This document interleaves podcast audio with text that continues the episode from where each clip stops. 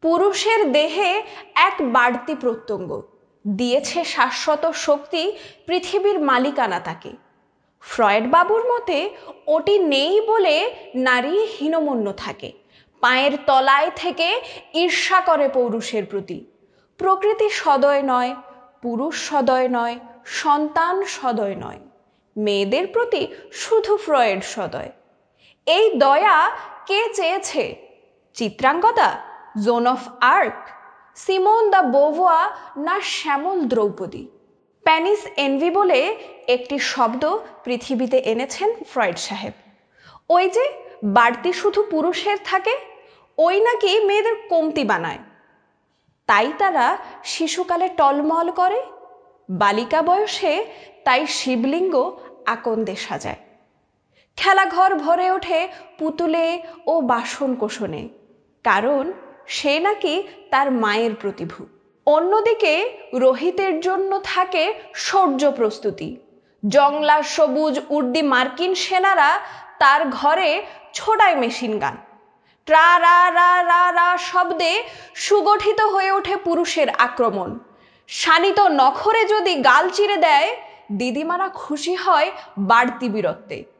ওই যে বাড়তিটুকু শরীরের, ওই ছাড়পত্র। ওই তাকে পৃথিবীর মালিক বানাবে। রোহিত মালিক হবে কোন পৃথিবীর?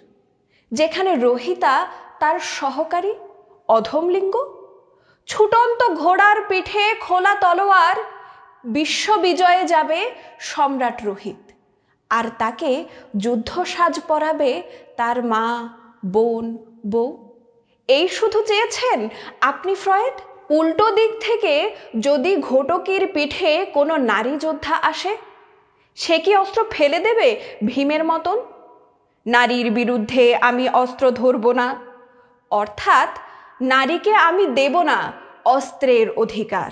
এই লিঙ্গ রাজনীতি আদি পুরুষের। ফ্রয়েড, আপনি নিজেকে বাড়তির দলে বলে ধরেই নিলেন। মেয়েরা কমতি। তাই পুরুষের প্রতি তারা ঈর্ষাকাতর? আমার শৈশবে কোনো লিঙ্গ ঈর্ষা কখনো ছিল না।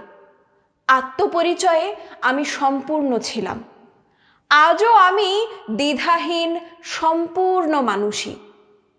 তৃতীয় বিশ্বের এক স্পর্শকাতর কালো মেয়ে আজ থেকে আপনার বিরুদ্ধে দাঁড়াবে।